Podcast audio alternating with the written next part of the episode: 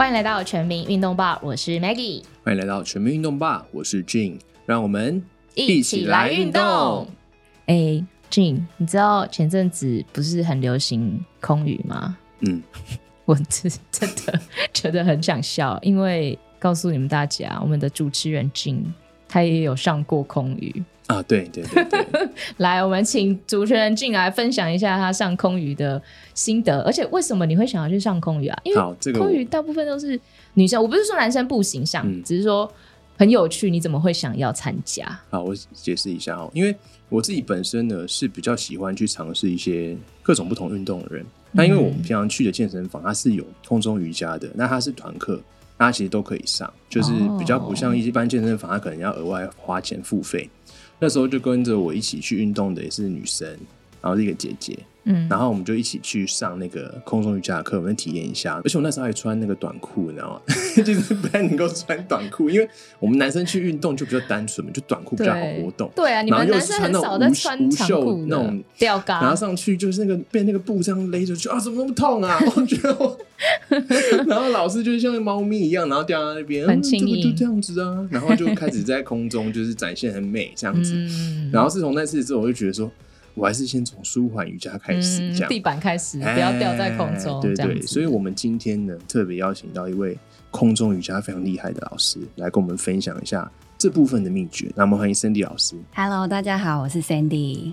欢迎老师。因为我有看到你在做空余，然后空环还有五筹，对，那想要跟老师请教一下这三个有什么不同啊？大家比较常见的是空中瑜伽，那它其实就是天花板上会装两个吊顶或是一根杆子，然后两个布会是分开的，所以我们俗称叫双吊点。那它就是把一条布挂成一个 U 型的形状，好，那大家就会用这个布当做辅具，好，然后来上面做一些动作。那最开始的时候，其实空中瑜伽有点像是地板瑜伽的支线，因为在国外它又称反重力瑜伽，好，所以它可以在上面帮助你做一些像倒挂啊，然后可以帮助你血液循环，然后甚至一开始大部分老师把它当成辅具，可以做加深一些地板瑜伽做不到的动作。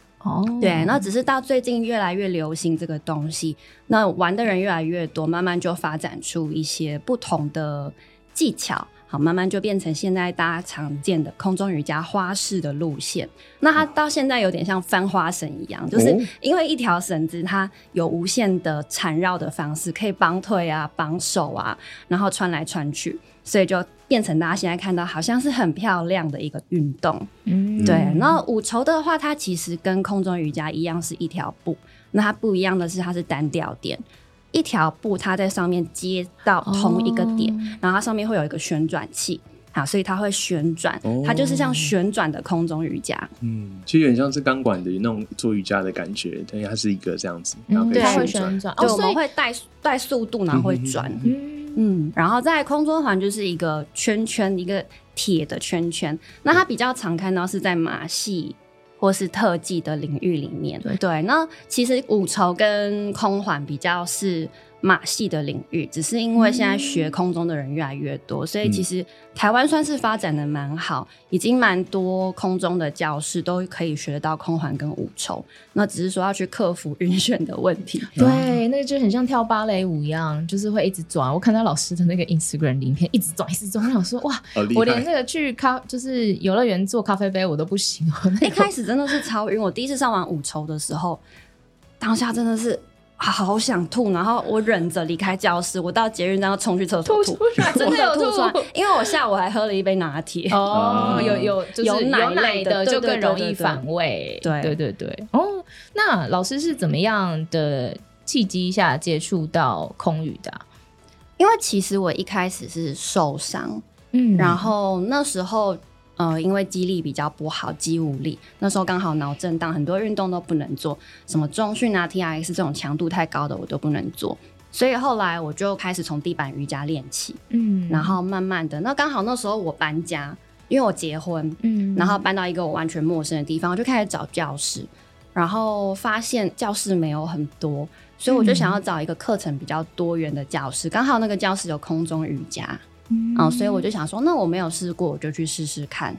对，然后结果试了一堂课，刚好遇到一个很棒的老师，嗯，他原本是地板瑜伽的老师，然后但他的风格很疗愈，嗯，然后我很喜欢，而且他就是会帮忙拍照，很有成就感，嗯，对，所以我就带了第一张照片回去，然后就觉得哇，这个东西太好玩了，而且很有成就感，嗯，我就是没有力气的人，我也可以拍出一张很漂亮的照片，然后看起来煞有其事，然后回家跟我老公说哇，你看我可以做到这个动作，我很厉害这样，嗯，然后后来就觉得很好玩，我就开始买课程，然后就常常去上课。对，不过因为我们就是像接触一个运动，那可能从喜欢开始，那又是怎么样想当老师的呢？这其中的契机是什么？其实一开始是因为真的很喜欢，然后几乎一个礼拜就练3到5天，然后多，对，很多，其实每天都是酸痛的，嗯，可是因为看到自己有在进步，所以就非常有成就感。然后练着练着就觉得说，嗯，我真的很喜欢这个运动，可是因为一堂课的时间真的有限，老师没有办法把所有的东西都告诉你，有时候会不知道自己为什么卡关，或是好像可以做到这边，可是怎么样可以更好。其实我不是抱着我想要当老师的心情去考师资，我是抱着我想要更了解我在做什么事的心情去参加这个师资培训的，嗯，有点像是里程碑啦，嗯，因为就觉得自己练了差不多1年多，然后觉得真的很有兴趣，然后慢慢肌力柔软度也有培养起来，我觉得哎，好像能力到了一个不错的地方，那我是不是可以拿一个证照，就是我觉得其实蛮肤浅，就只是一个里程碑的感觉，嗯，其实不会啊，像我们地板瑜伽有很多人就是拿证照是为了要更了解，就像老师说的，嗯，有没有什么背后的原理，因为那些原理在上课的时候老师真的不会跟你讲，就我们想要再更深入研究，是想要跟其他老师学习。对对对，我觉得这个还蛮重要，就是说让自己有一个里程碑，然后自我达成的这个部分的回馈，那对自己来讲也是一个很棒的一个成就感。那比如说啊，你在练习的过程中啊，有没有遇到什么样的挫折？因为像刚刚老师说，其实小时候是不太运动的，然后是后天培养起来这种，因为不像我们可能他就很小，像小时候就喜欢运动，然后可能以前就有跳舞，然后健身、跑步什么的。那这个过程可以跟大家分享一下吗？因为我小时候真的是跑步跌倒，然后打躲避球被打到，然后投篮投不进的那一种，嗯，所以一直觉得哦，我跟运动无缘。但是后来接触空中瑜伽以后，我发现说，哦，原来我可以离这个漂亮的东西这么近，而且原来我好像可以真的做一件事情，然后是我很喜欢，然后我也可以做好的。嗯，因为以前其实运动对我来说有点像是勉强自己去做一件可以让我健康的事情。啊 OK。啊，真的，我不晓得老师是这样子想的，欸，因为其实我一开始会接触瑜伽或是开始运动是因为我脚底受伤，然后那时候去看物理治疗，哦，他就说，这个虽然当下可以帮你处理好，可是它根本问题是你核心无力，然后你臀肌不会发力，然后你股四头肌也无力，那你要去做运动。然后那时候物理治疗师就推荐我去上皮拉提斯，所以我是先从皮拉提斯开始练了一段时间以后，发现说，欸，我好像真的身体有慢慢变好，而且我好像体力好了一点点，在生活上有明显的感受，对。然后后来同事又拉我去学地板瑜伽，然后再上了一段时间就觉得说，欸，那我好像可以再试试看别的，对。那可是一开始因为我柔软度真的很不好，可是空中瑜伽我觉得一开始入门的时候没有一定要柔软度很好，因为它只要有一点点力气，你可以做一些蛮基本的动作，那柔软度不好可能没有那么漂亮，可是还是可以完成一定的东西，对。所以我就觉得，那它是一个我很好入门的东西，然后对我来说可以拍到美照回家就是一种成就感，对对。其实很多人喜欢空瑜就是因为可以拍很漂亮的照片，对。然后其他的运动对我来说都很像是我真的没有享受那个过程，可是空中瑜伽是一个全身协调性，然后要脑袋又要身体又要柔软度的运动，所以它是很全方位，可是对我来说又不会很痛苦，因为我是享受那个过程的，所以接触空中瑜伽以后我才发现说，哦，原来有一个运动是我真的可以享受它，然后我真的好喜欢，不用有人逼我，也不用为了健康，不用任何理由，我就是每天醒来就觉得，哦，我今天好想要去上空瑜哦，每天醒来都这样，不用逼我，然后连那种台风天都觉得哈，今天不能去上空瑜，或是今天受伤了觉得完蛋了，我要休息1个礼拜，对，是这种感觉，所以就觉得很喜欢。对，这我想到一个例子，就很像我们从小都知道学英文很重要，但是呢，我们是痛苦的学英文，对，所以呢，我们长大之后就要找一个方向，就是可以很开心的去学英文，就觉得说啊，今天台风天我不能去上英文课，好痛苦哦，这样子，这个有一点困难吧？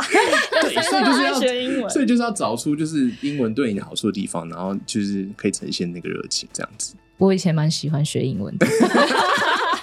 我不知道为什么，但我就很喜欢学。所以其实运动就是要把你喜欢的东西跟运动结合，如果可以找到一个你喜欢的运动，任何运动都可以，都是一个很好的开始。对，而且其实我以前柔软度很不好，我记得我跟 Maggie 说过，我以前第一次尝试瑜伽，我就跟我朋友说，以后不要再找我去瑜伽，我没有办法，酸痛3天，好痛苦，因为我是以前柔软度差到坐姿体前弯只有10，就是摸不到，就可能连那个刻度都摸不到，对对对，真的超级无敌远。可是因为上了空中瑜伽，然后想要做到更多漂亮的动作，我会逼自己去拉筋。一开始不需要那么多柔软度，就会觉得到这里就可以。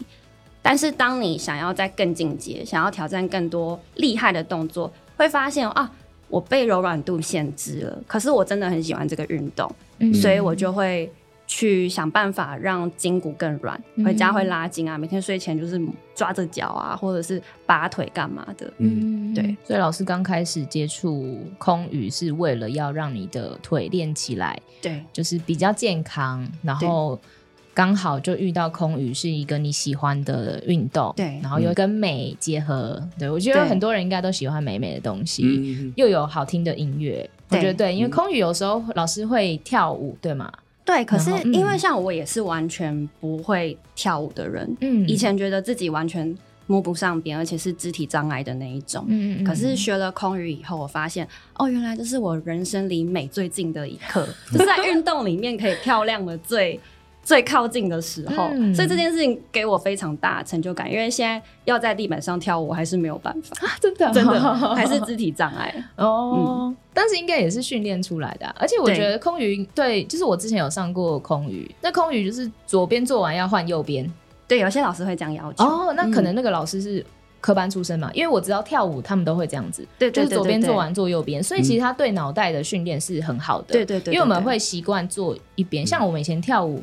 可能都会有一个习惯边，然后老师突然排舞就说：“哎，你这个要分组，你换另外一边。”他说：“啊，我不会。”对，就是会突然脑子转不过来，所以在做空瑜的时候，就是也有训练到你的头脑跟逻辑。对，因为还要记动作，对，然后还要练习听老师的口令。有时候老师讲完，可是你如果没有消化，听得懂老师在说什么，你身体还是不会动作。哦，对对对，而且有时候方向真的会抓不住，这样子。对对对。那在刚开始接触空瑜的过程当中，有没有什么推荐大家选择的方式？就刚开始我可能以前没有接触过运动，可能也没有什么核心，因为我之前练空瑜的时候发现，虽然我有在做地板瑜伽，但是地板都是推的动作，然后我发现我拉的动作不行，因为空瑜你是需要手先拉在两边的布上，对，然后可能用身体的力量把脚抬起来之类的，对对对，做出动作，然后我就会发现我的手没力耶，对，然后老师有没有什么建议我们选课的方式？我觉得第一个很重要是交通要方便，其实我觉得所有运动都是你一定要选一个你不觉得麻烦，然后最好是离家近或离公司近，你会觉得去运动这件事情不会耗费你太大的交通成本，是顺便， 对，或者是你真的觉得很方便，然后你常常去也没有问题，不会因为啊好远哦，今天不想去，真的，对，我觉得这是一个非常非常重要的点，一定要选离家近或公司近的。然后第二个是我会建议选可能有比较多老师可以选择的教室，因为每个人适合的老师真的不一样，有时候很看频率，那如果教室的老师选择比较多，你可以多去体验不同老师的风格，去找到哦，原来我比较喜欢这个老师，那我跟着他，然后或者是说每个老师会教的东西不一样，那这个老师可能可以给你激励，这个老师可能可以给你多一点的柔软度，那每个老师的取向不同，那我觉得选择多元是一个蛮好的优势。再来是我会建议选择程度分级比较明确的教室，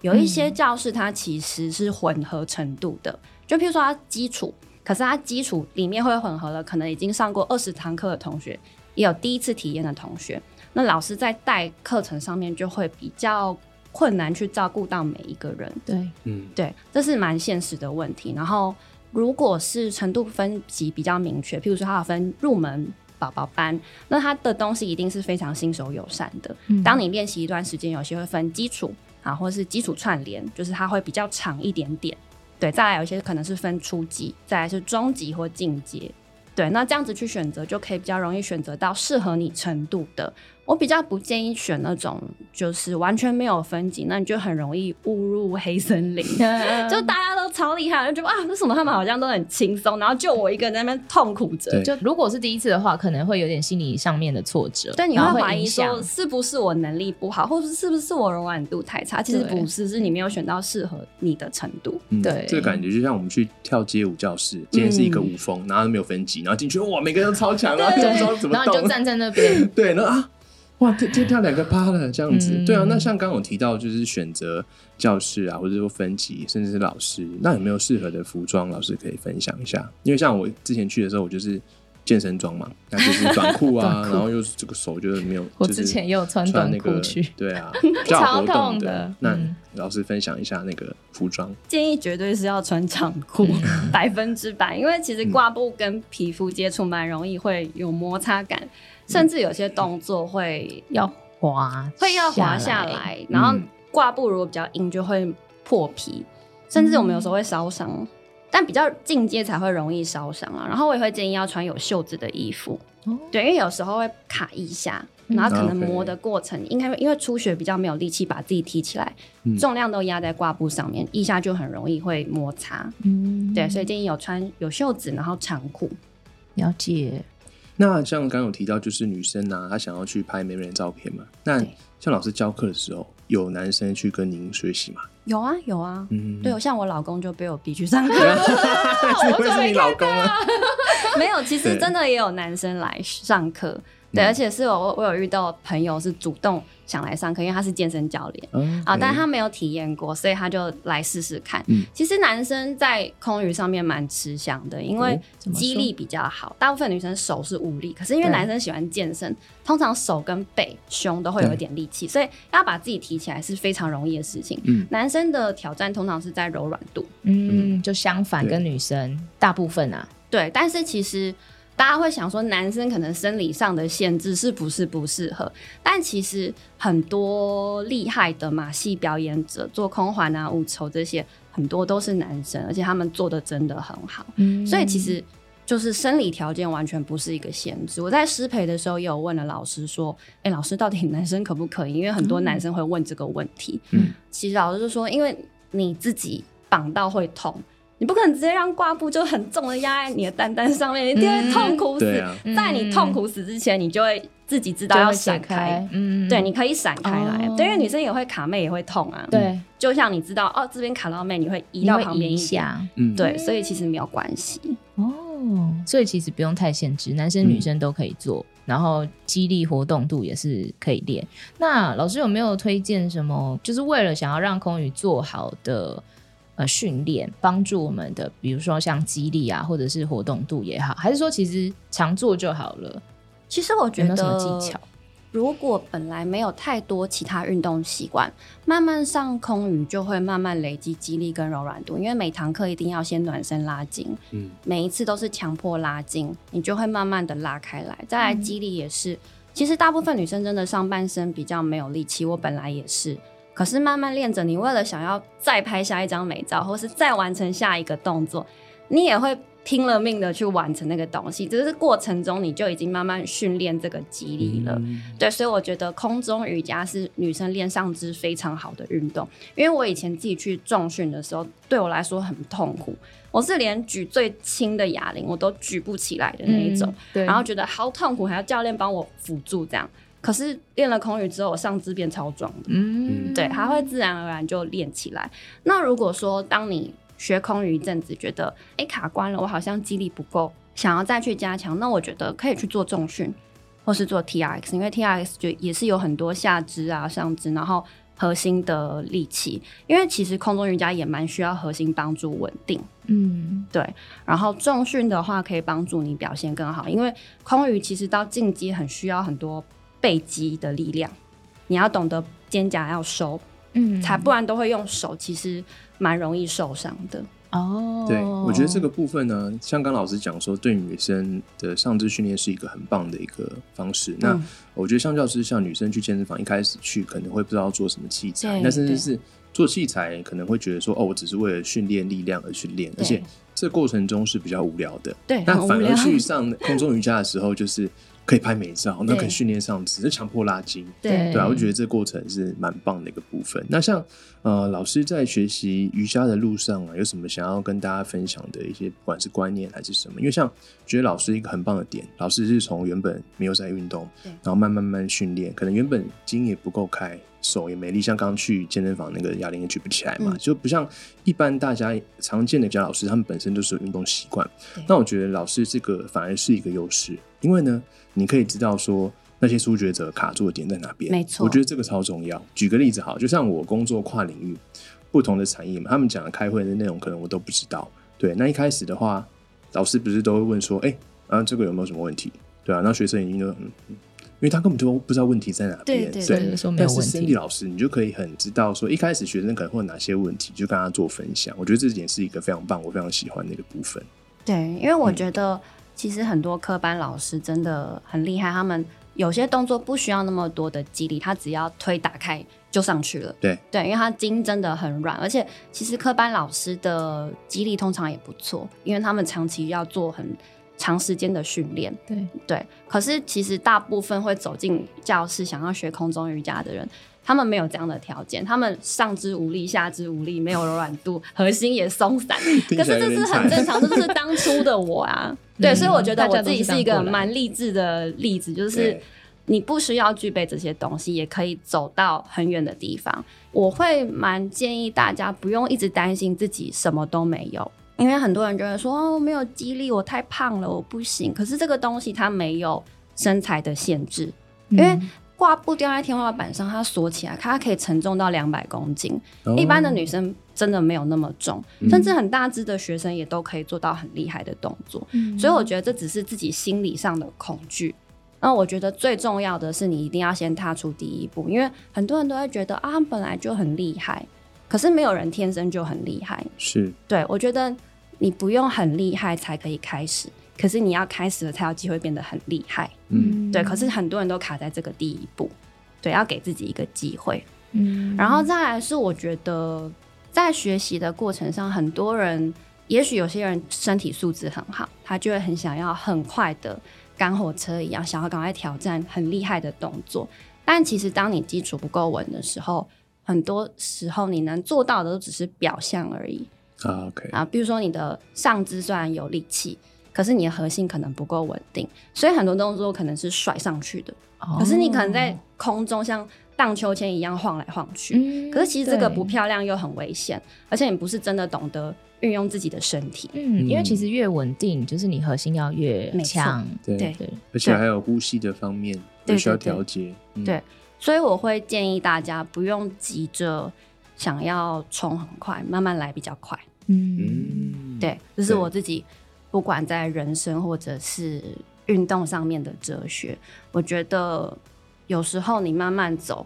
反而会走得更远更长。因为我发现运动中，当你有不好的习惯，要回头再来改，其实才是最困难的事情。重训也是，滑雪也是，其实瑜伽也是，就是当你已经身体习惯那个错误的姿势，你要再回到正确的姿势，其实反而你要比从一张白纸开始还要困难。那空余也是这样，因为每一次你的动作，身体都会有记忆。对，你现在可能觉得我这次很勉强到达，我好像做不到，可是你身体有记忆了，你只要记得1%，然后慢慢累积这1%，有一天你身体就会突然我好像会了，就突然做到了。它是一种柔软度、肌力跟你的逻辑的累积。我觉得就很像小婴儿出生之后，他们在学讲话的时候，他可能不是一开始就会讲爸爸妈妈，然后突然会讲10个单字，他可能透过1岁多的学习，然后累积了很多单字，每天跟他刺激，跟他讲话。然后到某一天，他突然我会讲爸爸妈妈，再过了可能1个月，他突然会讲20个单字、30个单字了。我觉得空语也是这样。对，他有一天会大爆发。对，所以不用急。我我觉得像刚刚老师分享的观念其实跟跑步有点像，因为像我们在跑马拉松的时候，我们一开始可能会就是跟着部队这样，跟着集团这样冲出去，可是跑马拉松它是有个节奏，就是我们前段要忍，然后忍住不要冲出去，然后中段要稳，然后后段要对自己狠，因为快到终点了嘛，盯一下就到了，对，所以我觉得这跟我们人生其实有点像，我们就是一开始不要想到什么，好，我就全心投入，可是常常发现可能过2个月之后自己就觉得说，哎，因为一些生活的因素，因为工作的因素什么的，那我们可能就是会没有那么频繁的去做这件事情，然后这个节奏就慢了。因为我觉得说喜欢一件事情不难，难的是持续跟坚持，没错，对，我们要怎么样调试自己的步调，在跟你的生活跟你工作很多因素的情况下，我们要可以持续的去喜爱这件事情，我觉得这还是比较难的一个地方。所以我们今天很谢谢 Sandy 老师跟我们分享这么多关于空中瑜伽的一些相关的议题，我觉得今天这集含金量很高，对啊，好喜欢老师的分享，我上网去就是报名老师的课，然后去拍个美照这样子，在空中这样子拍个美照，真的，我们约一天去，对对 对, 對，可以。那我们今天谢谢 Sandy 老师，谢谢大家，谢谢老师，那我们下次再见咯，拜拜，拜拜。